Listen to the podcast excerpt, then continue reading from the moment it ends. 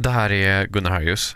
Och det här är Jakob Bursell. Hej Jakob. Vi är på semester när du hör det här. Eh, även vi mediearbetare behöver vila lite ibland. Framförallt vi mediearbetare. Ja. Kapitalet är tillbaka som vanligt i mitten av augusti. Men under tiden så kan ni, om ni vill, lyssna på Kaddo Framtiden. Eh, det här är då en poddserie som vi gjorde tillsammans med SPP och som helt enkelt handlar om hur man styr upp sin tjänstepension.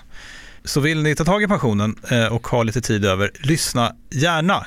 I sex korta avsnitt får man lära sig allt man behöver veta för att få ett lite rikare liv efter pensionen. Verkligen. Eh, I podden har vi Kalle Johansson eh, som vi hade det enorma nöjet att arbeta med. Serien är också producerad av vår tidigare kollega Linnea Edin. Så vet ni det. Glad sommar så länge önskar vi och ehm, trevlig lyssning. Verkligen. Ta hand om er. Tjänstepensioner? Ja, jag har inte tänkt så jättemycket på det. Jag är ung, pension är inte någonting som rör mig om några liksom. Det känns så himla långt borta. Jag är inte så jätteinsatt, även om jag är tre gånger äldre än du. Det har vi inte lust att prata om nu. Tjänstepensionen är jätteviktig. Det här är Kalle och framtiden. Och den blir bara viktigare och viktigare. Jag sparar så pass mycket så att jag kan leva gött liksom. I den här podden ska jag, Kalle, ta reda på hur det funkar med pensioner egentligen. Visserligen är det mer än 40 år tills att jag blir gammal, mossig och man börjar plocka ut min pension. Men jag vill leva det goda livet och slippa oroa mig för det. Allt kring pensioner känns väldigt krångligt, helt ärligt. Men förhoppningsvis kan både du och jag mer om det här under poddens gång. I det här avsnittet kommer vi lära oss om hur man kan påverka sin pension den allmänna pensionen, tjänstepensionen och det privata sparandet. Hela pensionssystemet alltså. För det går tydligen att göra sägs det. Du kanske undrar om jag redan gör det? Nej, nej, jag tror faktiskt inte. Nej. Men det lär bli ändring på det efter det här avsnittet. Jag undrar dock vad folk gör för att påverka sin pension. Det kanske bara är jag, eller har andra koll på det här? Jag tar mig ut på stan och kollar hur det ligger till. Hej, hej. Hej. Du, eh, vad gör du eh, för att eh, påverka din pension? Inte så mycket faktiskt. Jag är ganska dålig på det. Jag har dålig koll, så kan jag säga. Det är svårt att bli intresserad på något vis. Jag sparar i månaden. Nej, men jag är väl generellt ganska intresserad av ekonomi. Så jag vet inte om jag ska vara helt ärlig. Alltså. Nej, där, nu satte de mig på pottan alltså. Mm, jag tänkte på det så sent som igår. Om att jag borde verkligen börja spara. Men ingenting just nu. På egen hand i alla fall. Eh, sparar. Du gör det? Ja. Varför tycker du det är viktigt? Någon dag vill man ta det kanske lite lugnare. Då är det skönt om man har någonting sparat så man kan ja, leva ett bra, bra, ett bra slut på livet på något sätt. ja, fan, det är ju kuggfrågor det här ju. Du hör vilken fruktansvärt dålig koll jag har. Ja, okej. Okay. Helt ensam om att inte vara så aktiv med att eh, påverka pensionen verkar ju ändå inte vara. Visst, man kanske inte behöver göra något, men samtidigt vill jag inte stå där och ångra att jag inte gjorde något när jag väl kunde. Jag vill leva gött när jag går i pension. Men hur ska man göra för att få en fet pension? Och vart ska man vända sig? För att få koll på sin pension i helhet så är ett jättebra tips att gå in på minpension.se. Det här är Oskar Isven Backlund. Han är företagsrådgivare på SPP. Då kan du få reda på så här, hur ser prognosen ut? Och det betyder att du kan få reda på vad ser det ut som att jag kommer få i framtiden?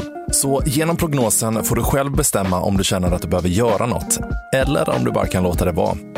Om du känner Satan också, här ligger vi inte bra. Stefan. Och vill göra något då ska du spetsa öronen nu. Vi börjar med bottendelen av pyramiden.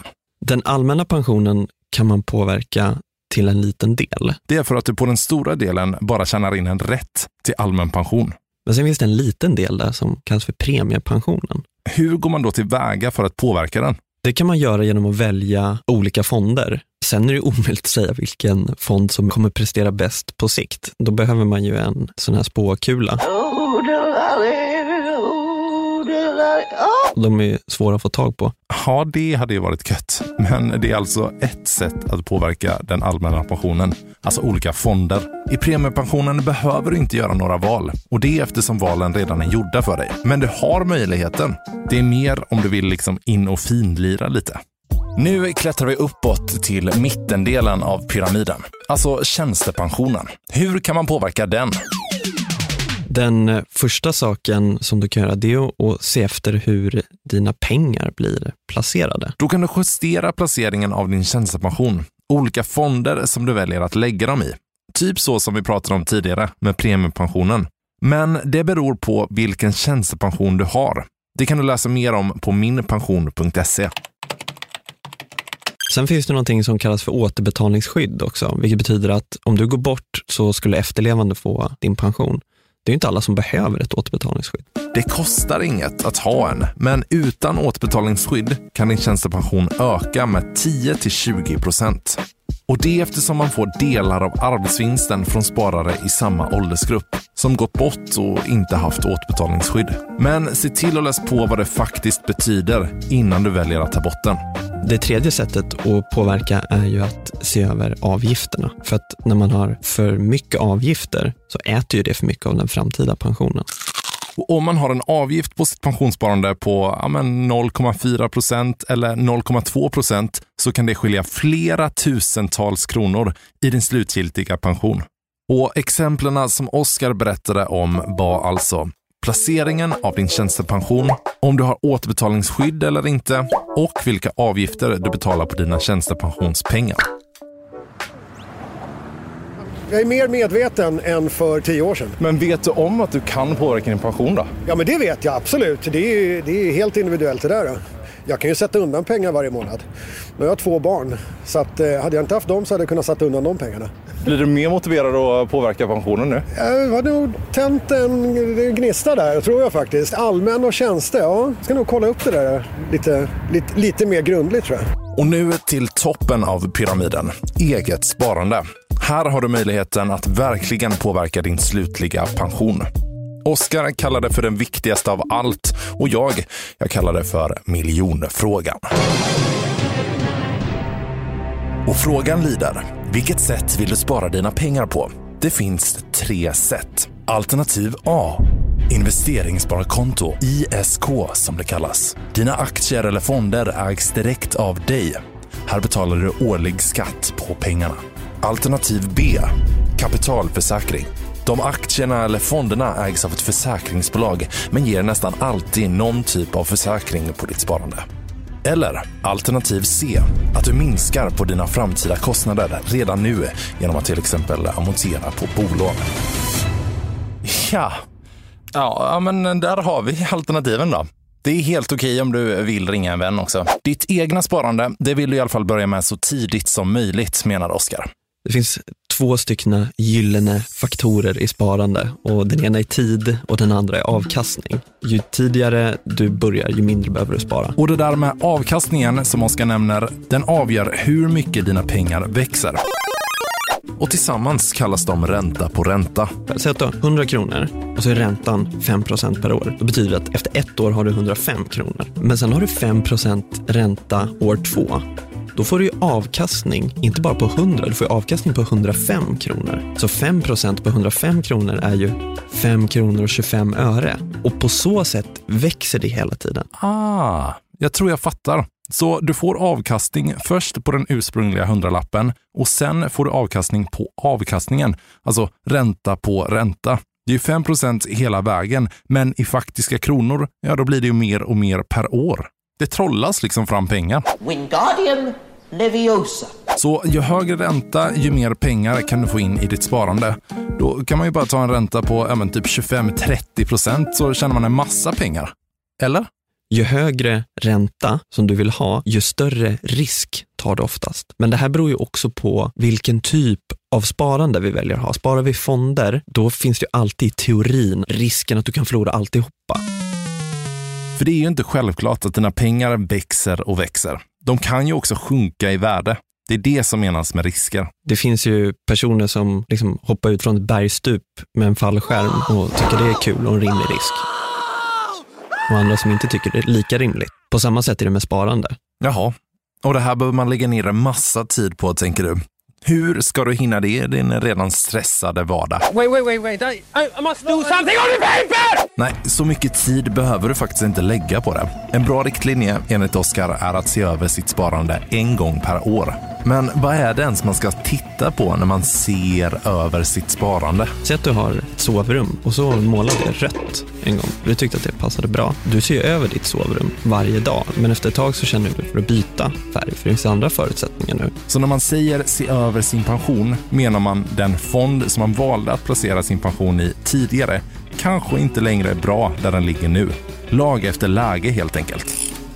Ofta har det att göra med att man blir äldre och när man blir äldre så vill man inte ta så mycket risk för att man är inte är beredd att förlora lika mycket. När man börjar närma sig utbetalning då vill man ju liksom inte stå där en sån här börskrasch och så förlorar man allt pensionskapital. No! God, please, no! No! Så att man inte tar större risker än vad man själv klarar av. Därför behöver du se över lite då och då. Ja, ja, ja, jag fattar.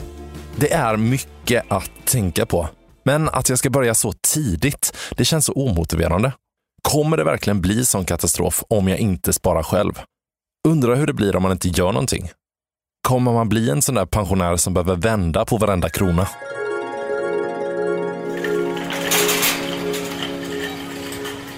Jösses vad dyrt.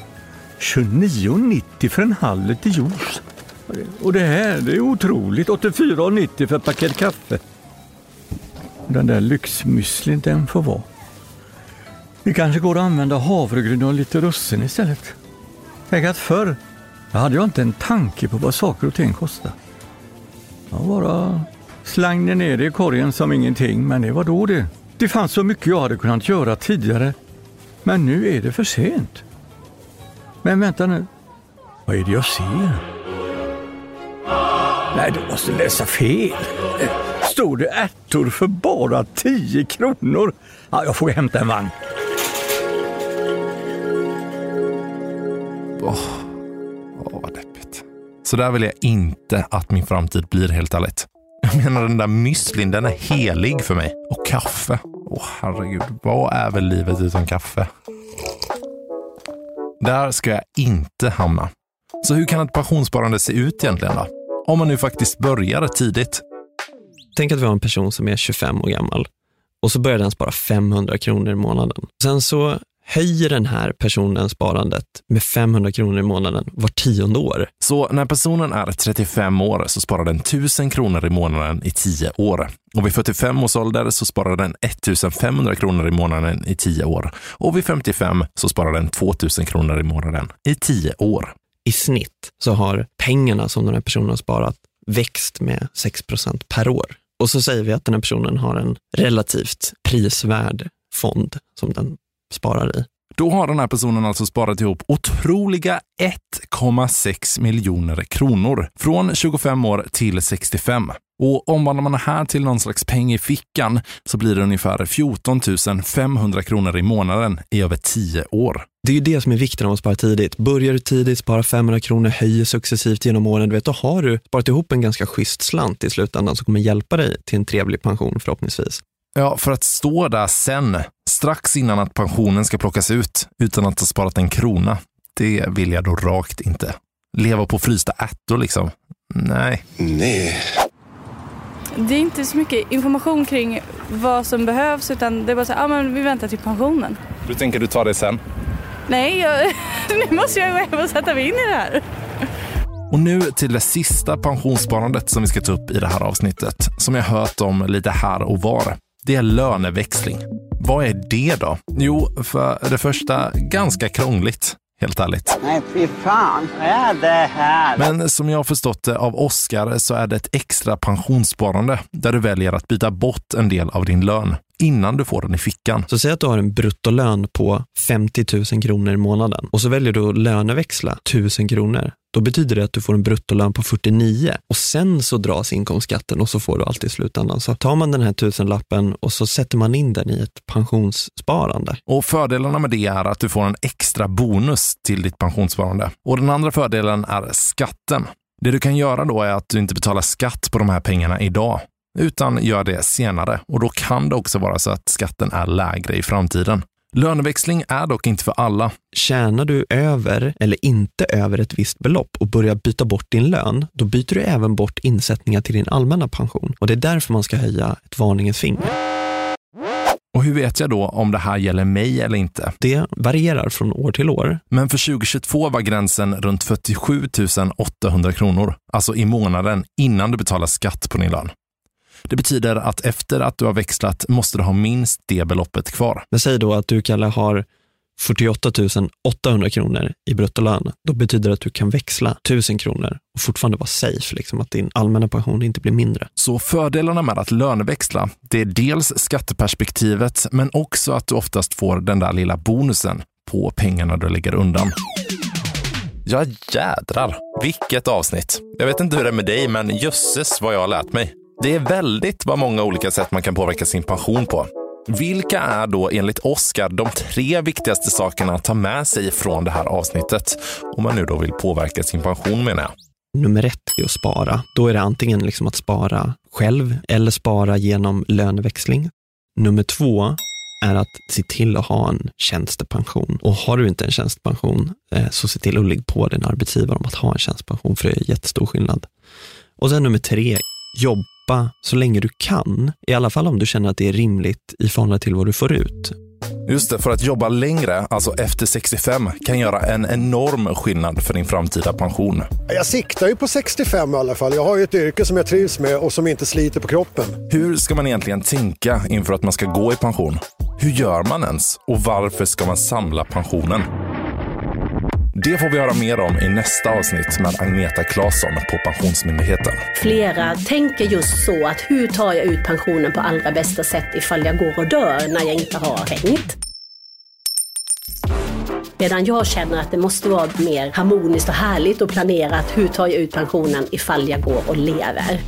Du har lyssnat på Kalle och framtiden, en podd om din framtida lön av SPP. Producerad av Monopol Media. I must do something on the paper!